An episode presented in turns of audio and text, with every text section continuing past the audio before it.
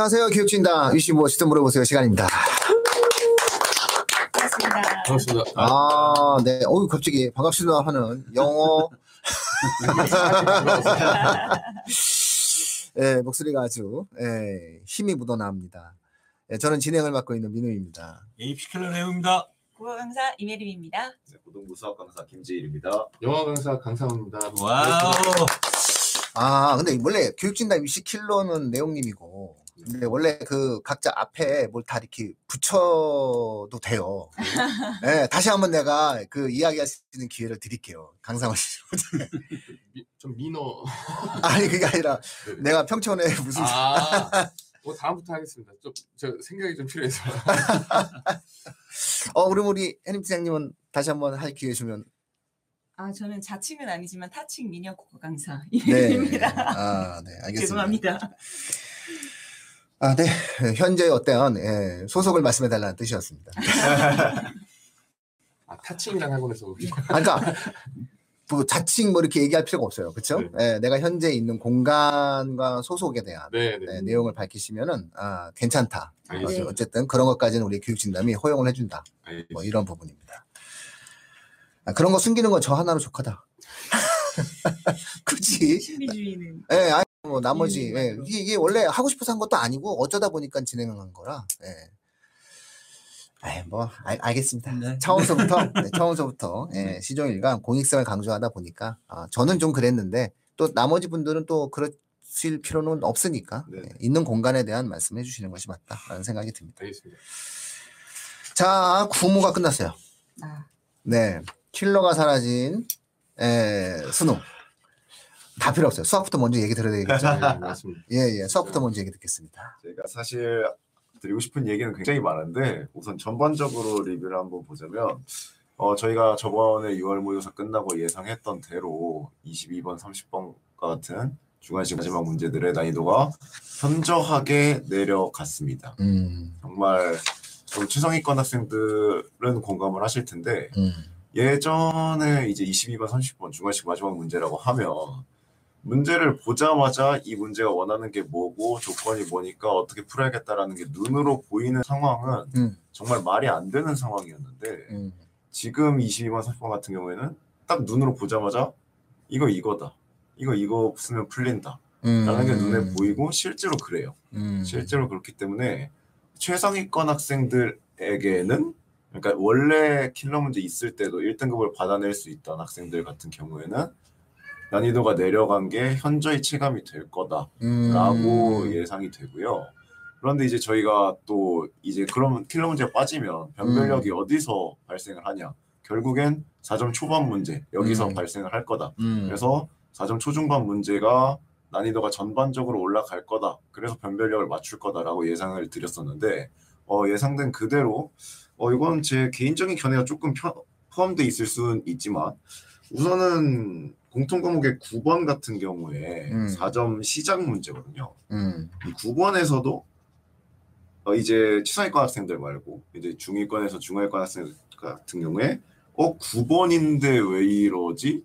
라는 생각이 들 수 있고요. 음, 그리고 전반적으로 이제 12, 13, 14번 같은 경우에 어 좀 전형적으로 풀린다기보다는 음, 조금 한 번 더 생각을 깊이 해야 되는 음, 그런 트릭이 좀 들어있기 때문에 음. 변별력이 여기서 나오지 않나 싶습니다. 음. 야, 그러니까는 이제 결국은 창 같은 수능이었다가 철퇴 같은 수능으로 바뀌었네요. 그렇죠. 음, 둔탁하니. 그렇죠. 예, 그러니까는 몸이 재빠른 애들은 다 피하는데 몸이 재빠른 애지 않은 애들은 예, 좀 심한 내상을 입을 수 있는 상태가 됐네요. 그러니까 최상위 학생들은 이 빠른 창을 피하려고 엄청 킬러 문제를 풀기 위해서 요리조리 피했었는데 뭐 철퇴 피하는 거는 쉽다 이거죠. 쉬, 쉬 피하는 건데 이거는 이제 중하위권 학생들 같은 경우에는 어차피 창이 오면은 엎드렸거든 안 풀고. 그런데 이제 갑자기 철퇴로 막 휘둘리니까 어우 거기에 그냥 어깨도 맞고 다리도 맞고 해서 많이 힘들어지는 상태가 되었다. 뭐 이렇게 좀 이해할 수 있을 것 같습니다. 이 이유는 어 진짜 지금 그리고 또 이제 등급컷 같은 경우에도 말씀 안 드릴 수가 없는데 음, 등급컷에도 보시다시피 음. 우선 미적분 기준으로 말씀을 드릴게요. 음, 1등급 컷이 지금 EBS 기준으로 원점수 88점 나오고 있고 2등급 컷이 지금 76점으로 네, 1등급 컷과 2등급 컷의 간극이 지금 12점 차이가 나고 있거든요. 음, 거의 제가 본 등급 컷 중에 간극이 가장 큰 등급 컷이 아닌가. 그러니까 이제 이게 무엇을 뜻하는 거냐면 음, 최상위권 학생들에게는 난이도가 쉬워져서 음. 예, 원래는 84, 85 막 이렇게 나오던 1등급 컷이 음, 88로 확실히 올라갔다. 음, 라는 느낌이고, 음, 2등급 컷은 오히려 이제 기존과 별다를 바 없는데 1등급 컷이 올라갔으니까 이 1등급 컷과 2등급 컷에 들어가 있는 아이들이 굉장히 조금 빽빽한 게 아니라 좀 이렇게 많이 느슨해졌다. 음. 그래서 중위권에서 중하위권 학생들 조금 뭐 2, 3등급 왔다 갔다 하는 친구들이 조금 이런 전반적으로 난이도가 올라간 트릭에 많이 당황하지 않았나 싶습니다. 음. 내용님 의학계 가려면 다 맞아야 되나요? 다 맞아야죠. 이 상황에서는 그렇죠. 아, 다 맞아야 돼요. 다- 방법 없습니다. 다 맞아야 됩니다. 지금 컷이 80, 미적분이 지금 1컷 88점 나오고 있잖아요. 그렇죠. 이거 결코 상위권 학생들한테는 결과적으로는 되게 쉬웠던 어, 형태였는데 그, 그 바로 아래 형태로 갔을 때 그러니까 2022학년도에 처음으로 통합형 됐잖아요. 21학년도까지는 가형 나형이었단 말이에요. 네. 이때 가형의 만점자는요 50명이 채 안 됐었어요. 음. 근데 22학년도부터 통합형 되면서 만점자가 2,000명이 넘었거죠. 그러면 올해 킬러 문제가 빠진 상태에서 이런 상황이면 두 배 이상, 한 4,000명 가까이 음. 되는 아이들이 이 만점을 받게 된다는 상황이거든요. 그러니까 어, 의학계열은 의대만 해도 1,000명 정도밖에 안 되거든요. 의대만. 의대인은 음. 대략 1,000명 주는데 그러면은 지금 4,000명 정도 만점 나온다면은 이건 굉장히 치열해지는 거죠. 그러니까 수학을 만점 안 받고는 모르죠. 그 아이가 two를 과탐 two를 했다면은 표점이 어마무시하게 지금 높으니까. 그래서 그런데 서울대 어, 어, 저희가 대체 two 지정이 취소되고부터는 상위권 아이들 two를 안 한단 말이에요. 그러니까 의학계열들도 확실성을 좋아하기 때문에 투를 선택 안 하고 원을 선택하는 경향이 많다는 얘기입니다. 결과적으로 수학은 의대 가려면은 만점을 맞지 않고는 힘들다는 얘기 그런 상황이 되고 특히 중위권 학생들한테는 킬러가 빠진 상태에서도 중킬러에 대해서 굉장히 더 어려움을 느끼고 있다는 게 여기 지금 현재 등급 컷을 보여주고 있는 현실인 겁니다. 아, 근데 이 투는 네. 논란의 여지가 있을 수 있기 때문에 한번 확인을 해볼 필요가 있어요. 수능 때까지도 이렇게 과탐 2의 기형적인 난이도를 유지할 건지는. 요거는 한번 확인해 볼 필요가 있어요. 등급 컷에. 과탐의 세계 시간에서 이제 저희가 음. 또 말씀을 드리겠지만 과탐 같은 경우는 100분을 가지고 변환 표준 점수를 쓰는데 음흠. 문제는 서울대 같은 경우는 변환 표준 점수를 안 쓴다는 얘기예요.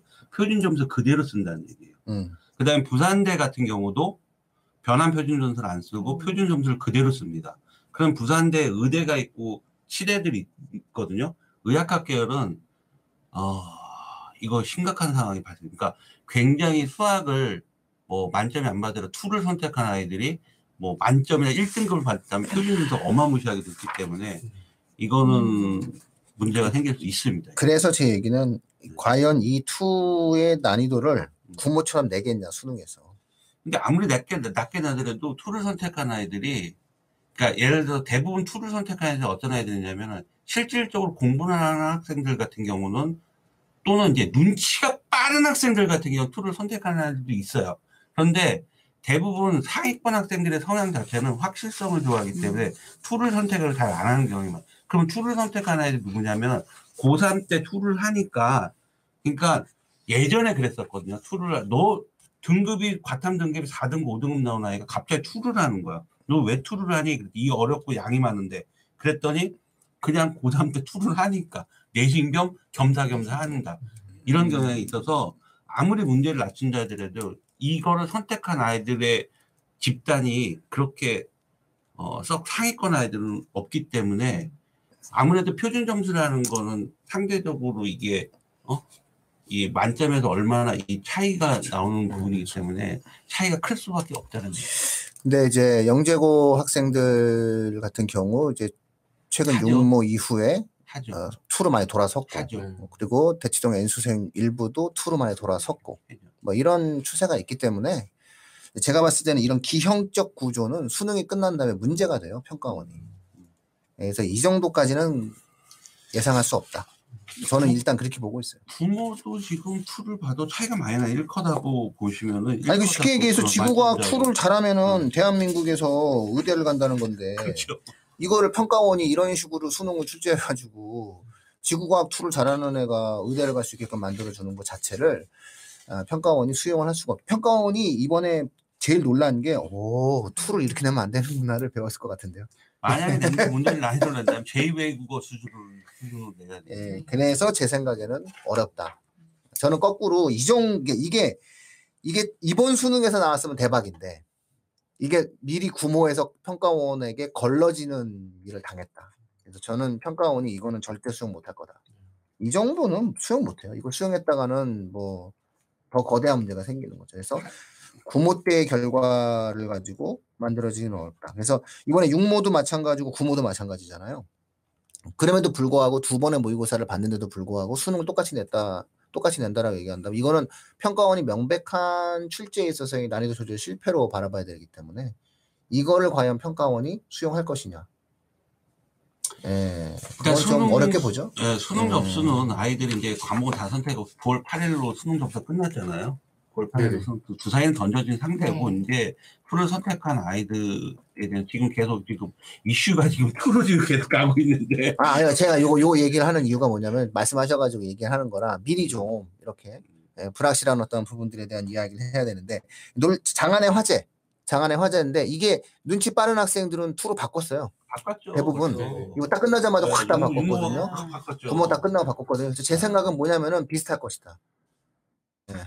그러니까 굳이 그런 시장의 논리에 대해서 아, 현혹이 되게 되는 순간, 투를 선택하지 않은 학생은 마음 불편하고, 투를 선택한 학생들은 시간 배분에 있어서 문제가 또 생길 수가 있겠고. 그래서 여러 가지 문제가 있기 때문에 이 부분에 대한 난이도 조절은 평가원에 맡기시는 것이 맞을 것 같다. 어, 일단 이런 생각이 들고요. 예, 아무튼 수학은 의학학계는 이번 수능에는 일단 무조건 만점을 받아야 된다 라고 생각하시면 될 것 같아요. 그만한 답이 나왔네요. 예, 그래서 제가 그냥 한마디만 더 할게요. 300명만 상위권 애들이 two 신청해도 표준 점수는 다 달라져요. 원래 3,000명밖에 신청을 하기 때문에 몇백 명만 더 공부 잘하는 애들이 신청을 하게 되면은 이건 감당할 수가 없어요. 그래서 어, 지구가 몇 명이나 있겠어요. 예, 많이 거의 안 되는 요런 요런 상황에서 갑자기 뭐 한 100명, 1000명, 뭐 3000명, 뭐 1000명 정도가 만약에 예를 들어서 더 신청한다거나 물화생 같은 경우도 더 신청한다거나 N수생 애들 중에서도 확 튼다거나 이런 상황이 만들어졌을 때는 아, 이, 이런 부분에 대해서는 평준화가 되어집니다. 그리고 무엇보다 저는 평가원이 이 부분에 대해서 그대로 만들어서 수능을 왜곡시키는 것에 모든 책임을 본인들이 질 거라는 생각은 갖고 있지 못하기 때문에 오히려 지금 이 상황에서 많은 이슈를 가지실 필요가 없다. 그죠? 현재의 위치에 최선을 다해라. 오히려 특이점은 이제 에, 수학에 이어서 영어다. 그쵸? 예. 어, 왜냐면, 수학이 진짜 예. 저희 저희 저희 학원에서 이제 구평을 치면서 보니까 이게 저는 이제 그걸 보거든요. 공부 좀 그래도 저 학원에 공부 좀 잘하는 애를 기준으로 걔 따라서 애들이 속도가 아무래도 잘하는 애들이 정확도랑 속도가 같이 좋잖아요. 그렇죠. 걔가 하는 거에 따라서 얘들도 얼마나 비슷하게 잘 따라서 많은 문제를 풀게 최대한 찍는 걸 덜 하게 하면서 이제 푸냐 이제 저는 그것만 계속 관찰해요. 음, 그- 근데 이제 초반부터 끙끙대는 게 보이더라고요. 음. 그러니까 이게 그 등급컷이 그렇게 나온 게 1등 원래 1등급 준하게 계속 맞던 애들은 신났을 시험일 것 같고 음. 네, 이건 당장 2등급부터는 음, 원래 저 뒤에 원래 좀 건들 수 제가 봤을 때는 22번 30번은 걔들도 당연히 풀 수 있는 그건데 앞에서 갑자기 끙끙대고 막 이렇게 되니까 음, 못 건드는 현상이 생긴 것 같더라고요. 음. 네. 국어도 아니, 국어는 이제 뭐좀 이따 음, 얘기하겠지만 이 넘어오는 속도가 너무 느려 아, 제가 아 그런데 음. 지금 좀 전에 방송 전에 어 그거 어떻게 돼요 여쭤보다가 이제 방송이 딱 시작돼서 음, 이제 어느 정도 조언을 못 들어봤는데 이게 원래 애들이 보통 선택 풀고 나서 이제 문학으로 보통 하고 음. 문학 한 다음에 이제 비문학 오거든요. 근데 이게 특히 화작 선택한 애들이 희한하게 많이 그 제가 생각하는 이게 가이드 선에서 아, 이쯤이면 이제 문학 풀겠지 하는 그거에서도 이미 늦었고 문학에서 뭐 애들 뭐 인사 뭐 표정들이 이미 안 좋더라고요. 그리고는 비문학으로 넘어오는 것도 너무 늦고 음. 그러니까 비문학에서 제가 보면 글도 뭐 경쟁가 그것도 없었던 것 같고 음. 보면은 쉬운 것 같은데 음. 애들이 막 많이 찍더라고요. 그러니까 이게 음. 국어 수학은 사- 완전 상위권 애들한테는 너무 신났어요. 그러니까 만점자가 꽤 나올 것 같은 음. 시험 같더라고요.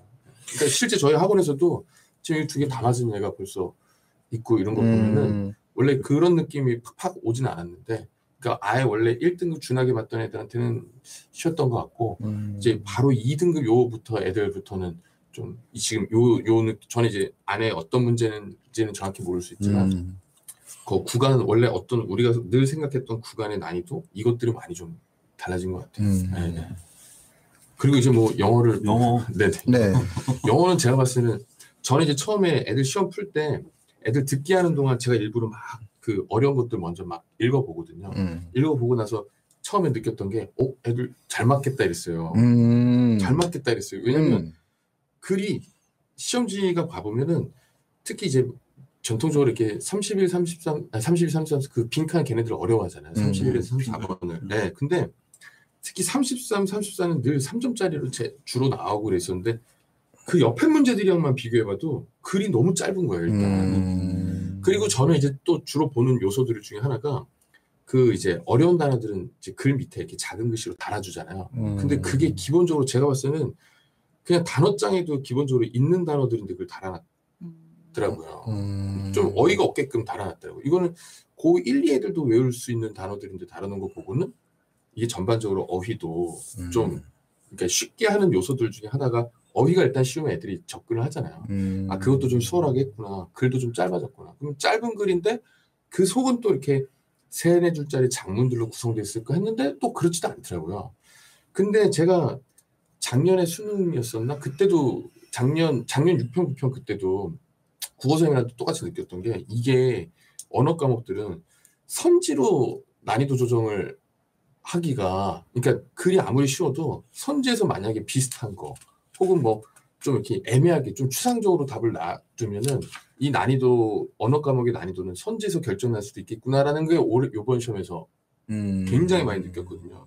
글은 사실은 아니 또글 쉽다 하면 또 애들이 뭘 할 것 같은데 어쨌든 글은 사실은 별로 안 어려웠어요. 음. 글은 안 어렵고 제가 이제 지금 고3반 한 세네 반 정도는 벌써 이제 해설을 했는데 음. 걔들이 걔들도 이제 저랑 같이 한 두세 문제 읽자마자 아, 별거 아닌데 다 이- 이렇게 되는 거예요. 근데 음. 글 자체는 쉽고 짧아졌는데 선지가 너무 어려웠어요. 그래서 저는 지난 방송에서도 그 이제 나라가 그러니까 교육청에서 추상적인 어떤 그런 내용을 뺀다고 했는데 아그 그래서 그럼 추상적인 내용은 빼고 선지는 좀 추상적으로 뒀나 이런 생각도 드는 거예요. 음. 선지가 어떤 건 보면 아 이거는 뭐 여기서 예를 들어서 빈칸 추론이라면 지금 그걸 제일 많이 틀었는데 애들이 그 빈칸 추론 답이 그냥 이렇게 딱 떨어질 게 그러니까 뭐 예를 들어서 답이 예를 들어서 한글로 하자면 지금 옛날에는 못 받아들였던 지식이 지금에서 이제 잘 먹히게 됐다 이제 이런 뜻인데 여기 답은 이제 한 발짝 가까이 왔다 뭐 요런 요런 식으로 제목 문제 같아요. 음. 그러니까 애들이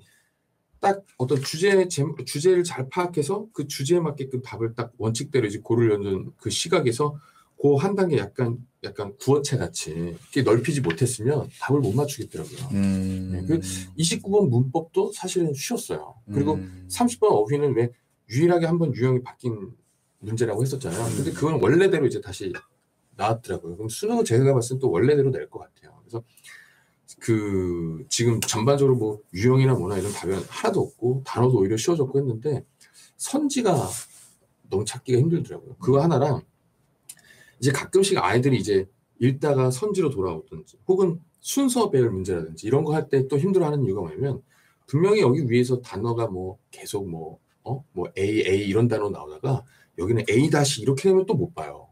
그러니까 유의어로 이렇게 막 그 치환하듯이 그렇게 내버리면 애들이 또 이 단어 그러니까 같은 단어가 나와야 된다고 생각하는데 혹은 그 같은 단어가 아니어도 애들이 유의어를 또 볼 줄도 아는데 이걸 살짝 한 두세 단어로 풀어서 다른 그러니까 같은 의미인데 다른 의미처럼 보이게 이렇게 풀어낸 거 이거를 또 많이 찾는 게 힘들겠더라고요. 음. 그래, 제가 봤을 때는 뭐 그 그때 말씀한 것처럼 시험 어쨌든 무조건 어렵다고 생각하고 하는 게 요번 시험에서 더 절실히 느꼈고 저는 이제 좀 그 그분들이 뭐 그런 뜻을 담아서 문제를 냈는지까지는 모르겠지만 아 진짜로 저는 이제 원칙을 좀 좋아하는 사람이니까 문 그 문장 영어 해석 능력이 일단 늘어나면 아무 일도 아닌데 음. 그 어떤 이제 요행이나 뭐나 혹은 어떤 구간 구간의 느낌 가지고 푸는 거로는 이제 안 되는 시험인 건 확실히 음. 맞는 것 같아요. 그래서 지금 이것도 보면은 늘, 늘 1등급 맞던, 그러니까 뭐 94, 5점 항상 이상을 맞던 애들은 90 한 1, 2점으로 1등급인 것 같아요. 그래서 지금 1등급 그, 그 안착 비율이 뭐 이렇게 내놓은 게 7.58, 뭐, 그러니까 8은 안 넘는 것 같고, 7에서 8 사이인 것 같은데, 그러면 사실 따지자면은 6평보다는 올라간 거거든요. 음. 6평 오히려 5.8이었나? 6.3이었나 이랬어요. 근데 이제 그거는 올라가긴 했는데, 걔들의 실제 원점수들은 떨어진 상태, 이게 어쨌든 절대 평가니까, 음. 그 90점만 넘어서 이제 라는 느낌을 준 음. 거고, 이제 이것도 어찌 보면 그 수학처럼 2등급, 이제 3등급 애들한테는 사실은 좀 어려운 시험을 음. 떠났습니다. 그래서 잔존 못했던 애들도 2, 3등급 음. 원래 맞던 애들이 잔존 못했던 애들이 꽤 있는 것 같아요. 음. 그래서 영어는 그런 차원에서 조금 어렸던 것 같습니다. 네, 음. 글 자체는 사실은 짧아지고 쉬운 것 같은데, 음. 그러니까 애들이 너무 고민하길. 왜냐면 이걸로 전략 과목이기도 하고 이게 좀 애타죠. 구- 음. 이제 구평 보고 나면 애들이 괜히 또 처지니까. 음. 그러지 않았으면 좋겠더라고요. 음. 네네. 어쨌든 수능 최저를 맞출 때 영어가 들어갔을 때 네. 영어를 1, 2로 맞추려고 하는 학생들이 네, 네. 워낙 많기 때문에 네. 혹은 뭐 3으로 맞추려는 그쵸. 영어 3을 네. 맞추려고 하는 학생들이 많기 때문에 이런 부분이 좀 있었죠. 근데 무엇보다 수학을 중하위권 같은 경우 이제 3으로 맞추고 싶어하는 학생들이 많을 텐데 그 마지막으로 제가 그 우리 그 제이 쌤에게 질문 드리고 싶은 건 네. 수학 3으로 맞추는 게 어때요? 우선은 기존에 이제 수학 3등급을 맞추기를 원한다라는 네. 학생들은 그러니까 보통은 4등급에서 많이 이제 결과가 나오는 네. 학생들이란 뜻이잖아요. 그런 학생들에게는 오히려 이런 킬러 문제 빠진 이런 시험이 오히려 어려울 거예요. 음. 오히려 어렵고 등급 컷이 어차피 3등급 컷 같은 경우에는 크게 바뀌지 않았거든요. 음. 크게 바뀌지 않았는데 이제 본인들 그러니까 쉽게 말씀드리면 그거예요.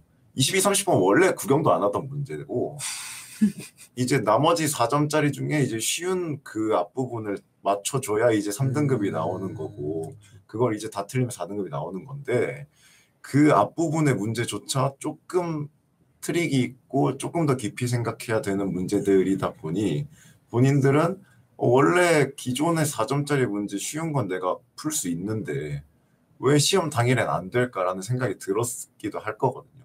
만약에 수능이 이런 식으로 9월 모의고사처럼 조금 비슷한 기조로 나오게 된다면 어, 기존의 3등급을 목표로 하는 학생들은 조금 더 열심히 하셔야 된다라고 말씀드리고 싶습니다. 아, 그럼 2등급은요?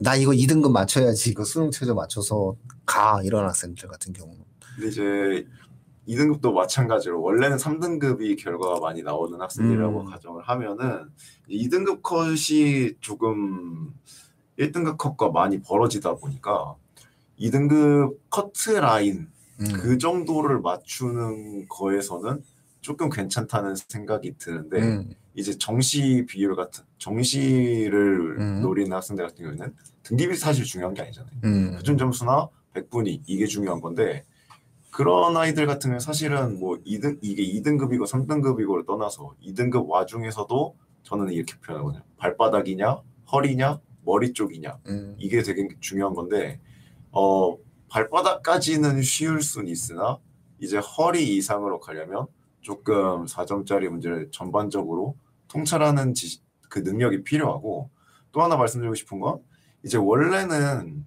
킬러 문제가 살아있을 때의 같은 상황 같은 경우에는 22, 30번은 원래 버리는 거고 이제 나머지 문제들을 잘 맞추자라는 마인드였다면 이렇게 수능 기조가 바뀐다면 본인들이 직접 문제를 보, 보고 22, 30번 포함해서 모든 문제를 다 살펴보고 내가 어디가 어디 유형이 약하고 어디 개념이 잘 안 잡혀 있고 이 문제가 지금 약간 내 개념으로는 잘 안 풀리는 것 같으면 어느 문제를 빠르게 버릴지도 결정을 해야 한다는 뜻이에요.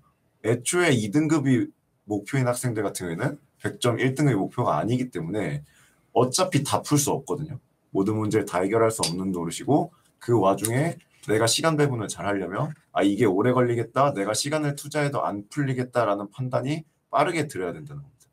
그런 게 사실 하나의 시험 푸는데 실력 이외의 skill이라고 볼 수 있는 거죠. 음. 예, 어쨌든 킬러는 사라진 거는 분명하다.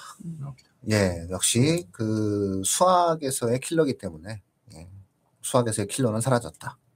어, 그래서 1등급이나 만점짜리는 늘었다. 그렇죠. 근데 2, 3등급 학생들, 특히 3등급 학생들의 경우에는 오히려 그때부터 우리가 예상했던 대로 까다로워졌다. 그러니까 3등급을 맞기 위해서는 반드시 기존에 쉬웠었던 그 문제를 정확하게 풀어내기 연습을 해야 되고 2등급 내에서도 계층 분화가 시작됐다. 네. 그래서 정시를 노리는 학생들의 경우에 있어서는 2등급 내에서도 점수 격차가 생기니까 하나를 더 맞아내기 위해서는 실수를 줄이고 꼼꼼하게 문제를 푸는 그런 어, 기본에 충실한 네, 수업을 해야 된다. 뭐 이런 얘기가 되는 것 같네요. 예상이 맞았는데 그렇게 썩 유쾌하진 않아요. 그렇죠? 음. 음, 음. 근데 뭐 또 이게 이게 입시 환경이에요. 네, 이게 입시 환경이니까 아, 요런 입시 환경에 또 적응을 해 내야 된다. 그러니까 유불리는 없어요. 제도가 바뀌는 과정에서 그 현재 유불리하는 상황은 분명히 존재하지만 그래도 어쨌든 이 상황에 맞춰서 어, 이 환경 속에서 유능함을 입증해야 돼요.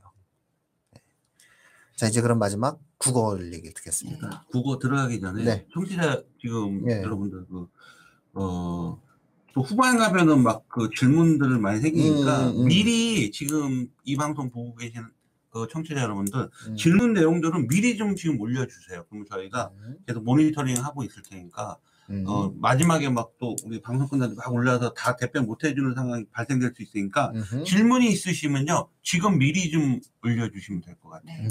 네. 항상 저희가 그 100분 넘게 들어오셔가지고 이제 좀, 좀 자리를 좀 잡은 것 같다. 음. 뭐 브래들리 쿠평 잘 보셨나요?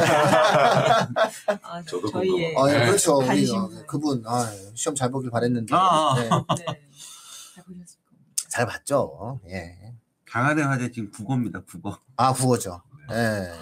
마- 말씀드렸잖아요. 뭐 킬러가 있든 없든 예, 얼마든지 국어는 예, 수월하게 변별성을 만들어낼 수 있다. 네, 맞습니다. 네. 약간 저도 보면 6월에 좀 쉬웠고 9월에 좀 어려운 그런 나이도 조절 때문에 그런 거 있지 않나요? 알고리즘 때. 요즘 힙합을 좋아하시다 보니까 아, 아유. 예. 어, 굉장히 생동감이 넘쳤던 순간이었어요. 네. 그것 때문에 충격받았어요, 지금. 아, 그럼요. 그 정말 그 제가 저희 미리님의 말씀에 크게 공감을 했던 두 가지가 아, 정말 예측 그대로 나왔지만 유쾌하지는 않았던 음. 결과를 보여줬고요. 그리고 학생들 정말 창이 아닌 철퇴 같은 시험이었습니다. 왜냐면 그 전에는 직선에서 정면에서 날아오는 창을 피하면 됐었는데 이제는 옆에서 저건 내게 아닐 거야라고 생각했던 그 철퇴가 곡선으로 이렇게 나를 향해서 음. 날아온 거였거든요.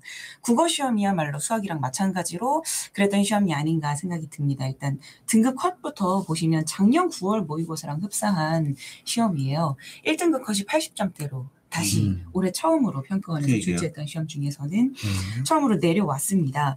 어, 이번 6월 모의고사랑 그리고 작년 수능에서 계속해서 화법과 작문은 90점 후반대 그리고 이 언어와 매체 역시 93점, 94점 이렇게 굉장히 높은 등급 컷을 보였었는데 이번에는 화작이 90점 그리고 언어와 매체 원점수 기준 88점으로 대폭 내려왔습니다. 그 이유는 정말 앞에서 날아오는 창은 저건 내가 피해야지 히히 하고 넘어가면 되는 거였거든요. 근데 못 봐요. 시험지를 처음 받았던 모든 고3 수험생들 그리고 N수생 수험생들은 아 장미꽃밭이구나 이 다이아몬드 음. 길이구나라고 생각을 했을 겁니다. 근데 막상 문을 열고 들어갔더니 가시밭 길인 거죠. 아이고. 그 다이아몬드가 아니라 유리 조각이 그냥 펼쳐져 아이고. 있었던 거죠. 왜냐하면 그 보통 우리가 어렵다라고 생각을 했었던 하지만 킬러 문학이 출제가 되지 않을 것이다라고 예측을 했었던 독서에서 네. 비문학 지문에서 지금 보시면은요 이 한 단락을 넘어가는 지문 길이가 하나도 없습니다. 잘 걸렸다, 네. 진짜. 진짜 오문단을 잘 넘어가는 길이가 음. 하나도 없었고요. 그래서 그리고 심지어 학생들에게 진입 장벽을 높이는 그림 그래프 표 내가 계산을 해야 될 것 같은 느낌의 문제들도 음. 하나도 없었습니다. 음. 그래서 어 이거는 해볼 만 하겠는데 음. 굉장하겠는데 하고 이렇게 쭉쭉쭉쭉 넘기는 거죠. 왜냐하면 대부분의 학생들이 문제를 선택 과목을 먼저 풀고요. 화법과 작문 선택과 아, 언어 매체를 1학년, 2학년 때의 습관대로 그 리듬을 유지하기 위해서 선택 과목을 먼저 풉니다. 그리고 또 좀 상위권 학생들은 문학에서 시간을 줄일 수 있기 때문에 문학을 풀고 마지막에 독서를 풀거든요. 근데 이 우선 그 순서대로 말씀을 드리면 선택 과목을 먼저 말씀을 드릴게요. 화법과 작문은 그동안의 어, 수능이나 그리고 6월 모의고사랑 난이도 자체는 비슷했습니다. 하지만 난이도가 비슷하다고 해서 문제를 푸는 속도가 비슷한 거는 아니에요. 왜냐면 마지막 문제들쯤에서 이 작문 파트 문제들에서 선택지의 길이들이 최소 세 줄 이상이었어요. 한 선택지당. 음. 그래서 하나하나 내용과 비교 대조를 해 가면서 실수를 함정을 피하기 위한 그런 과정을 진행을 하지 않는다면 틀리거나 아니면 그걸 하나하나 대조해 해가면서 답을 찾아낸다면 시간이 기존에 내가 예측했었던 계획했던 시간보다 훨씬 오래 걸리는 거죠. 그 다음에 이제 언어 매체도 이거는 정말 저희가 예측했던 그대로였습니다. 철저하게 내신 문제스러운 문제들이 나왔었거든요. 저희가 계속 그동안 1학년, 2학년, 3학년 때 언매 그 문법, 문법. 내신을 음. 열심히 했고 최선을 다했고 학교 내신에서 두각을 드러냈던 학생들이라면 어, 어 신선한데 재밌는데 음. 라고 하면서 풀었을 문제들이었어요. 이 35번 문제가 언매 선택자들 중에서 첫 번째 그 언매 문제잖아요. 이 언매 선택자들 오답률 1위였습니다. 음. 네, 어, 그 1번을 선택한 학생들이 50%가 넘었어요. 55%가 1번을 선택을 했습니다. 오답을 선택을 했어요. 음. 이거는 평가원에서 철저히 이거 찍어라 음. 라고 하면서 좀 오답을 유도했다라고 볼수 있습니다. 하지만 내신을 열심히 했던 친구들이라면 예를 들어서 볼게요. 용꿈이라는 합성어가 있어요. 근데 이 용꿈 은 각각 용과 꿈이 한 개의 자립 형태에서 이루어져 있는 어근이다. 라고 1번 선택지가 나와 있어요. 음. 근데 일반적으로 그냥 쉽게 생각하기에는 어, 용도 명사고 꿈도 명사니까 오케이 하고 1번 찍고 넘어가는 음. 거죠. 근데 내신 문법에 좀 익숙했던 친구들은 하도 수업 시간에 꿈은 꾸다의 어간인 꾸와 음. 이 명사 접사 미음이 만들어져 합쳐져서 만들어진 파생어라는 거를 기억을 하고 있었을 거거든요. 그럼 이제 음. 지우고 넘어가는 거예요. 근데 꿈이 파생어일 거라고 생각을 못한 네, 또 가볍게 그동안 공부를 해왔던 친구들은 다 들리는 거죠 여기서. 음. 그뿐만 아니라 제가 또 한 가지 더 말씀을 드렸던 게 내신형일 것이다. 그리고 지문형 문제를 주목해라 음. 였는데요. 이 지문형 문제에서 두 번째 문제가 철저히 하나하나 좀 시간을 많이 소요해야 되는 문제가 출제가 됐고요.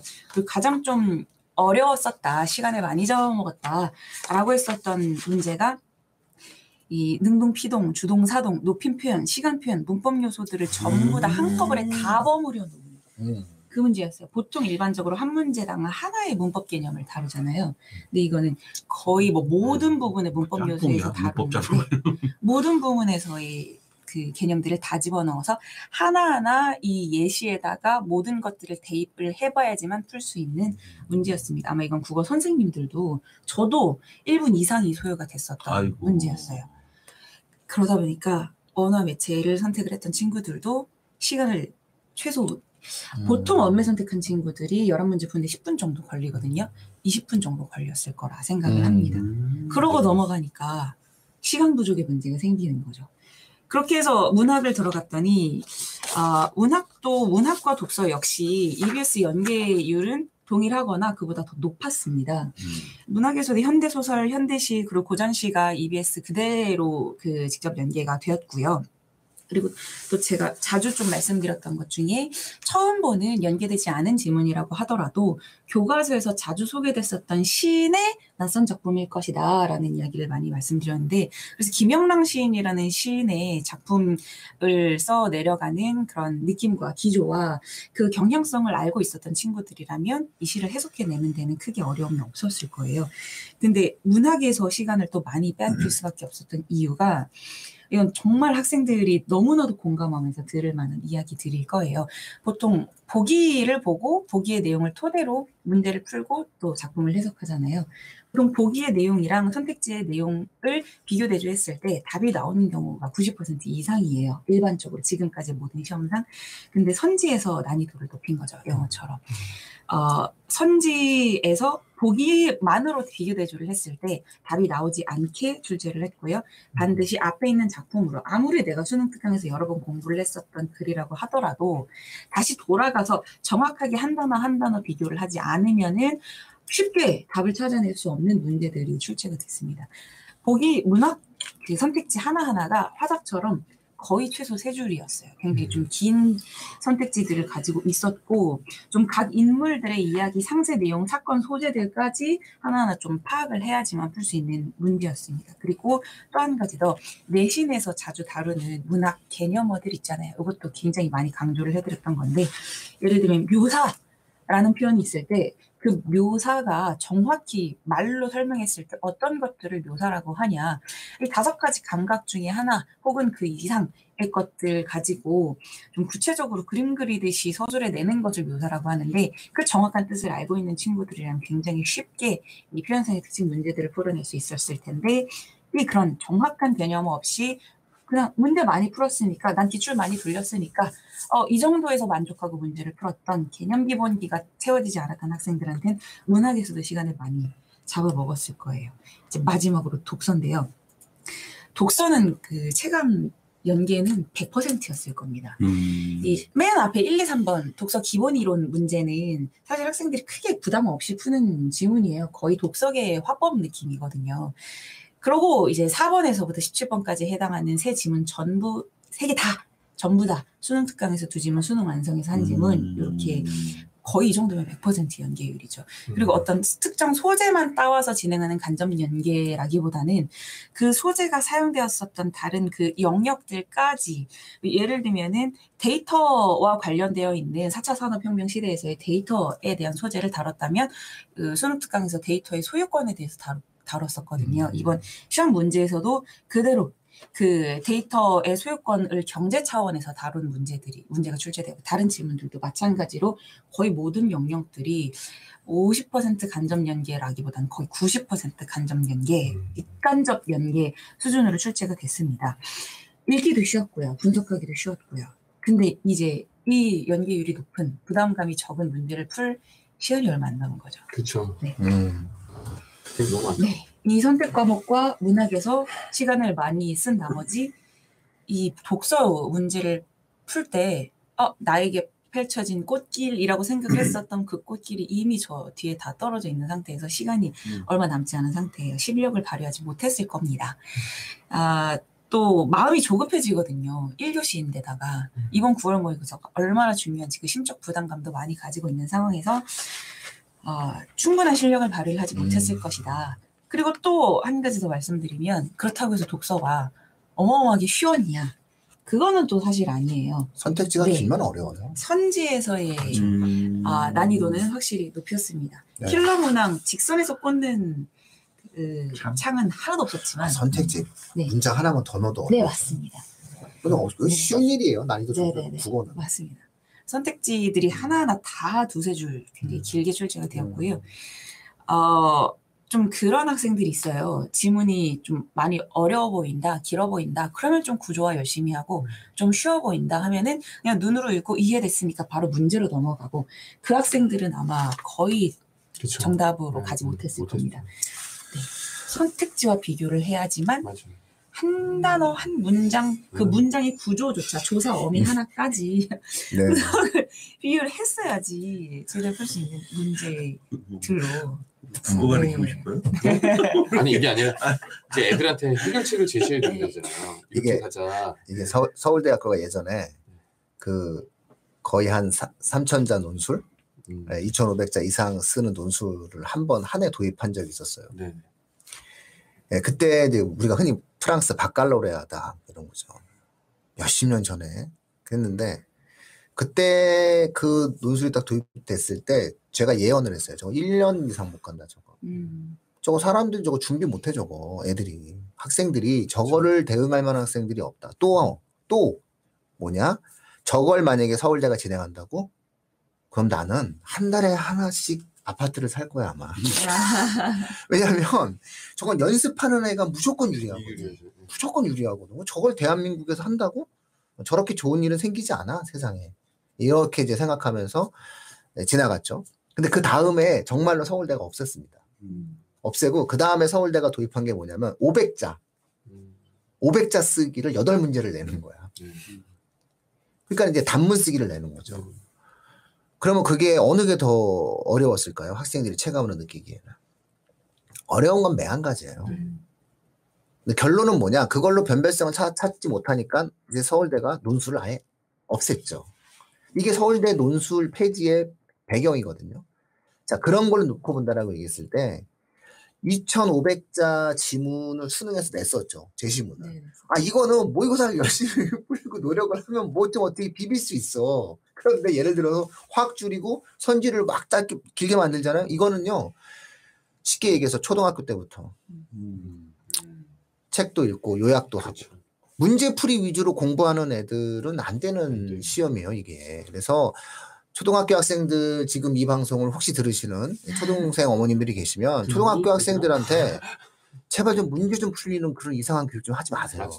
초등 국어 교육에서 가장 큰 문제가 되는 건 뭐냐면은 쓸데없는 문제를 풀리는 거예요. 어려운 문제를 풀리는 거예요.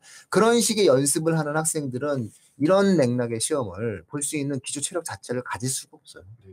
영어도 좀 껴주십시오. 영어도 그렇습니다, 정말. 똑같죠. 네. 저 항상 영어 유치원 나왔어요. 뭐 해서 다 해요. 음. 근데 그게 어떻게 등급이 그렇게 많이 나눠지냐 이거죠. 음. 그 영어 배운 기간 수로만 따지면 그리고 음. 뭐 이제 대치동에 일요일마다 가는데 거 가니까 초등학교 몇 학년? 걔네가 고3 수능 1등급 하는 거가 지금 이제 요즘 유행이더라고요. 제발 좀. 근데 제발 제가 좀. 그 애, 어떤 애가 아, 맞은 애가 있다는 거예요. 초2인가 3인데.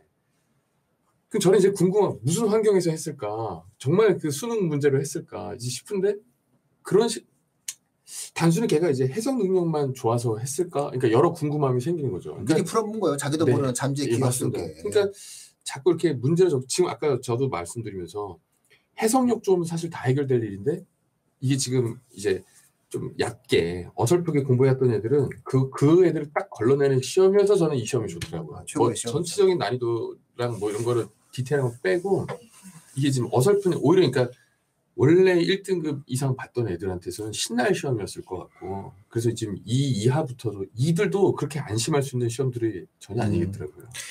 이게 그 예전 영화 중에요. 그 2000년대 초반 영화 중에 헐리우드 키드의 생애란 영화가 있어요. 그 영화 스토리가 어떤 거냐면요. 이 영화 작가랑 감독이 그 영화를 막 만들어내는데 막 이게 가- 계속 이렇게 막 loser처럼 살다가 어느 날 혜성처럼 나타나가지고 엄청난 영화를 만들어내요. 장안의 화제가 되는 막 드라마를 만들어내. 근데 근데 그게 뭐냐면은 미국 헐리우드 드라마의 표절이에요. 근데 중요한 건 뭐냐? 본인도 몰라. 음. 본인도 본인이 표절하고 있다는 걸 몰라.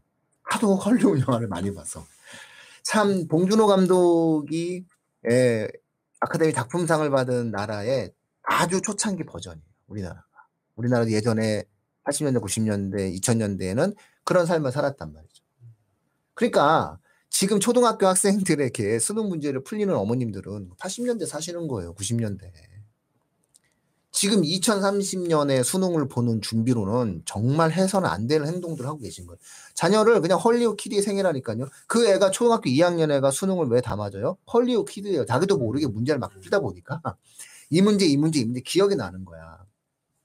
그렇게 만들어져야 되는 거죠. 그 아이가 만약에 그럼 영어만 2등급을 1등급을 받아요? 그 애가 만약에 정말로 그 정도의 insight 가진 학생이라면 아 국어도 맞아야죠. 수학도 맞아야 되는 거고. 언어라고 하는 것은 똑같은 형태의 생각의 사유의 과정에 대한 로직이 있는 건데 그래서 안 돼요. 그래서 이런 부분들은 이제 앞으로 변화된 시험에 수능에 절대 적응하지 못할 것이다. 그래서 이 수능 구, 구모를 보고서는 아 이제 좀 유행이 꺾이겠다. 내년쯤 되면은 이제 그렇게 초등학교 애들한테 에, 수능 문제 풀리는 국어 학습에 아, 잘못된 어떠한 트렌드가 아, 내년쯤 되면 한풀 꺾이겠다. 예, 이런 어떤 생각이 좀 듭니다. 브래드님 들어왔어, 네. 브래드님. 들어오셨어요? 음. 어, 예, 어, 브래들님. 잘 보셨나요, 브래들님? 자기 또 주목받아서 부담되실 수도 있어. 정말 궁금합니다. 네. 예, 좀 제, 마지막으로 예, 좀 배치 상담 드리고- 필요하시면 말씀하세요. 브리딩 댓글 달아주셨죠? 아직 네. 네, 그 마지막으로 드리고 싶었던 말씀이 저도 국어랑 관련해서 수학도 마찬가지였고요. 영어도 마친, 마찬가지였을 거예요. 그냥 정말 상위권 학생들. 그냥 음. 독해력이 좋았고 그동안 문학과 문법과 뭐 독서는 물론이고 그런 기본기를 탄탄하게 그 쌓아왔던 학생들한테는 정말 날아다닐 만한 시험이었어요. 아마 이렇게 문제를 풀면서 되게 이렇게 어, 내 승벽을 자극하지만 풀만한데 왜냐면은 그 나를 부담스럽게 만들 만한 지문이나 문제가 일단 없는 상태에서 음. 편안한 마음에서 어 그 괜찮은 음. 건강한 컨디션으로 건강한 음. 멘탈로 그렇게 하나하나 비교해가면서 차분하게 풀었을 학생들 그런 친구들은 정말 쉽게 음. 어, 고득점을 할 수 있는 음. 시험이었겠지만 간혹가다 이제 이렇게 1등급을 항상 좀 간당간당하게 좀 전략적으로 봤던 학생들 있죠. 음. 뭐 비문학에서 한두 문제 이렇게 날리고 음. 이렇게 풀던 그런 학생들이나 비문학에 굉장한 자신감을 보이고 좀 문학 문법이 사- 살짝 약하긴 한데 비문학 문제 푸는 걸 되게 좋아하는 몇몇 이과 학생들이 있어요. 음. 왜냐면 정말 그냥 딱딱 나와 딱 있는. 구조 그 구조화를 통해서 문제를 하나하나 이렇게 맞춰가면서 풀면 되는 그런 성취감을 주는 과목이기 때문에 그랬거든요. 근데 이제 그 성취감을 문학 문법에서 이미 무너진 상태에서 지문 자체가 어렵지 않은데 이 보기만 어렵게 음. 출제가 되다 보니까 그 학생들은 오히려 좀 좌절을 했을 법한 그런 시험이었습니다. 음. 그래서 지금 혹시 1등급을 간당간당하게 받거나 좀 2, 3등급을 받았던 음. 이런 학생들이 아, 이번 구모에 대한 그 해석에 음. 대한 이야기들을 좀 많이 찾아보시고 좀 음. 들어보시고 대비를 해주셨으면 좋지 않을까. 네, 어, 왜, 웃, 왜 웃어요, 레옹님? 브래드님 축하합니다. 수학 100점만. 그렇죠. 아, 아, 그럴 줄 알았어. 맞는다니까. 드디어 깼네. 아, 아. 아. 그렇다니까요, 뭘. 취두는 원래 환경은 같이 빵 한번 먹어요. 네. 아이, 유불리가 없어요. 어, 과탐도 100배. 그래. 아, 예, 네, 아, 네, 이제. 네. 영어는 아니에요. 네. 역시 국어도 그 음, 국어 네. 국어에 대해서 네. 네, 말씀드렸듯이 그 제도의 변화는 노력한 사람은 거기에 맞춰서 각자의 역량이 발휘됩니다. 예. 야, 그러면은 오늘 오늘 좋은 소식도 들었는데요. 기운이 막확 그러니까 나오는데. 저한테 예. 이분 위해서 템플 스테이까지 거의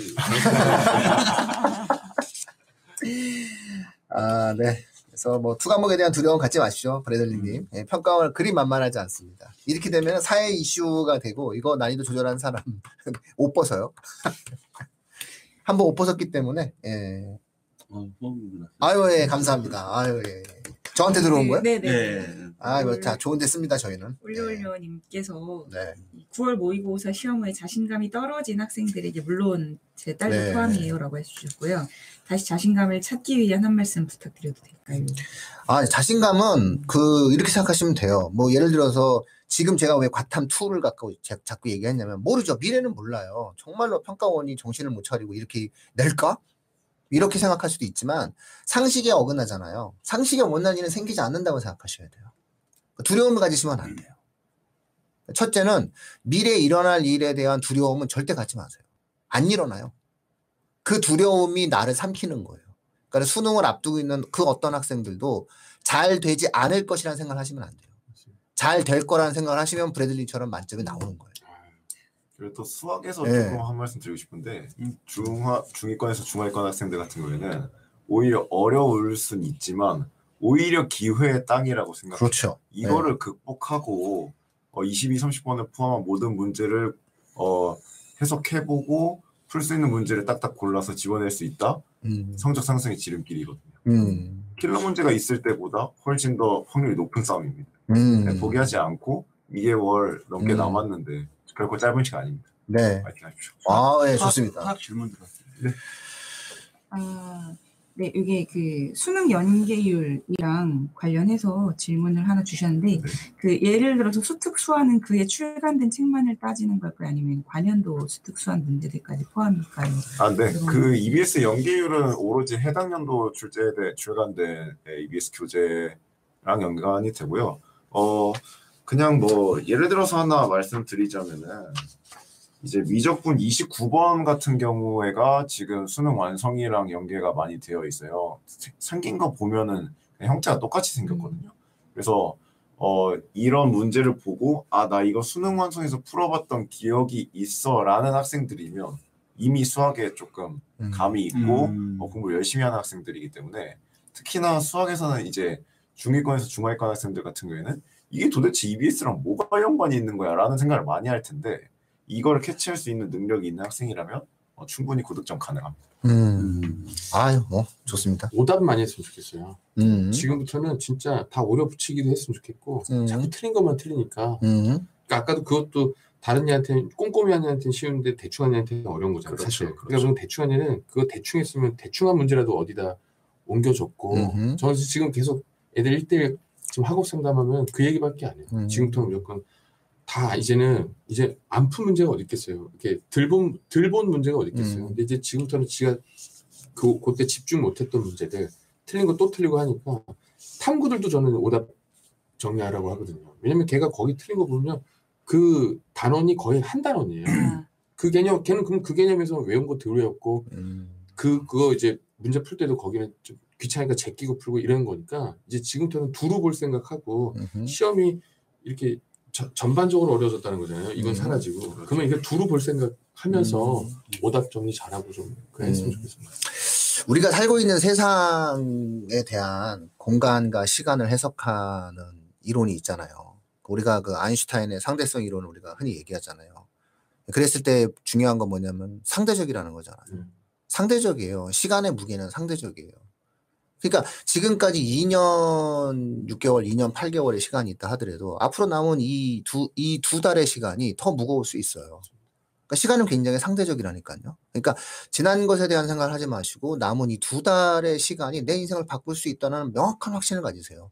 이 두 달 동안 얻을 수 있는 성취가 더 많을 수 있어요. 그리고 또 하나 수험생들 분들께 꼭 뭘 말씀드리고 싶냐면 나는 원래라는 말을 버리세요. 음. 나는 원래를 버리세요. 원래 그런 사람 세상에 없어요. 그러니까 나는 원래라는 말만 버리면 새로운 것을 만들어낼 수 있어요. 기적을 원하시나요? 기적을 바라세요? 그 기적을 만들어야 될 거잖아요. 그 기적을 만들기 위해서 뭘 해야 되는 거죠? 원래 했던 방식으로는 기적이 안 일어나잖아요. 잘 아시면서 왜 그러세요? 나는 원래 그래. 나는 원래 7시에 아침잠이 많아. 그런 생각이 어디 있나요? 새벽에 일어나서 한번 더 열심히 공부해 보세요. 나는 원래 잠이 많아. 4시간 자도 정신 말똥할 수 있어요. 그러니까 그런 것들을 버리고 기적을 향해서 무엇이든 가능하다라고 생각하면서 행동해 보세요. 그러면 정말 두 달 후에 지금의 이 시간이 다른 시간으로 음. 예, 가치 있게 만들어질 겁니다. 지금 그게 제일 중요합니다. 그러니까 아무도 아무 예를 들어서 오늘 오늘 레옹님 우울해요. 이러지 않잖아요. 네, 오늘 기뻐요. 이러지 않잖아요. 그냥 네. 자기가 혼자 그 기분을 다 만드는 거죠. 네, 그리고 학생들 보면 아침에 아 선생님 오늘 너무 우울해요. 선생님 너무 우울해 막 이래요. 걔는 수업 중에 빵 터져도 지가 뱉은 말 때문에 이렇게 참아요. 안 웃어요 절대. 네. 자기 말에 자기를 절대 가두지 말고 아까 그 원래 저 지금 되게 공감되는데 아니 그리고 자기 인생이니까 이왕이면 될 거라 생각하고 네. 빡세게 해야지 뭐 다른 거 없습니다 지금. 가능성에 대한 확신은 자기 자신이 갖는 거예요. 자기 자신이 가능성을 갖지 않는데 누구도 그 가능성을 만들어주지 않아요. 그러니까 지금은 오히려 위로의 시간이 아니에요. 냉정한 현실의 세계로 들어오세요. 네 할수 있어요. 맞습니다. 예.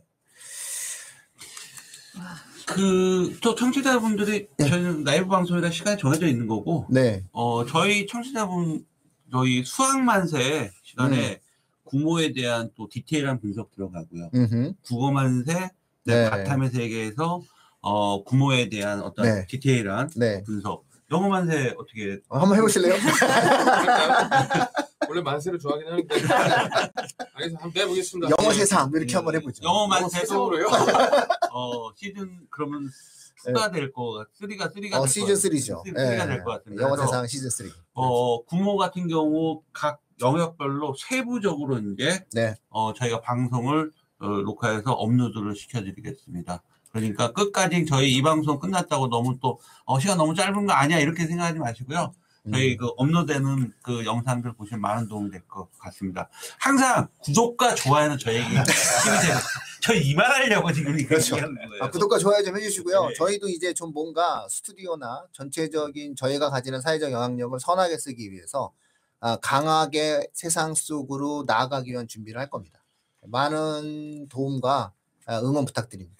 예, 오늘부터 9월 11일 원서 접수 시작됐습니다. 네네. 그래서 오늘 예, 원서 접수 시작됐는데 어 자신을 좀 자신감을 있게 네. 좀 자신을 좀 갖고 음. 어 지원하시는 어떤 전략들을 펼쳐줬습니다. 더 이상 제가 뭐, 어, 뭐, 더듬다 이렇게 얘기할 수는 없는 입장입니다. 알겠습니다. 말을 많이 아껴야 됩니다. 마칠까요? 이 정도면 마치도 될 것 같습니다. 그렇죠? 뭐, 질문 없으시고, 뭐, 이렇게 예. 저희는 왜 후반 되면 막 이렇게 막 원래. 들어오세요. 아, 원래 그런 어제 겁니다. 좀 일찍 좀 들어오, 11시 반부터 일찍 좀 들어오셔 갖고. 맞아 슬슬슬 이제 시작돼서 이제 예. 그래도 매주 라이브 방송으로 저희가 100명이 항상 넘잖아요. 음. 이거는 엄청난 거예요. 감사합니다. 예, 그리고 감사합니다. 보통 학원들 설명회 하면은 30명, 40명만 와도 많이 오셨다고 하는데 네. 저희는 사실상 몇백 명짜리 설명회를 매주 네, 이렇게 실시간으로 같이 하고 교감과 공감대를 형성하는 거잖아요. 항상 또 감사하게 생각합니다. 이게 1000명이 되고 2000명이 되고 3000명이 되면 그럼 교육진담의 영향력이 선하게 작동할 겁니다. 네. 아유, 마치도록 하겠습니다. 고생들 아우, 하셨습니다. 네네네. 고맙습니다. 감사합니다. 네. 다행입니다.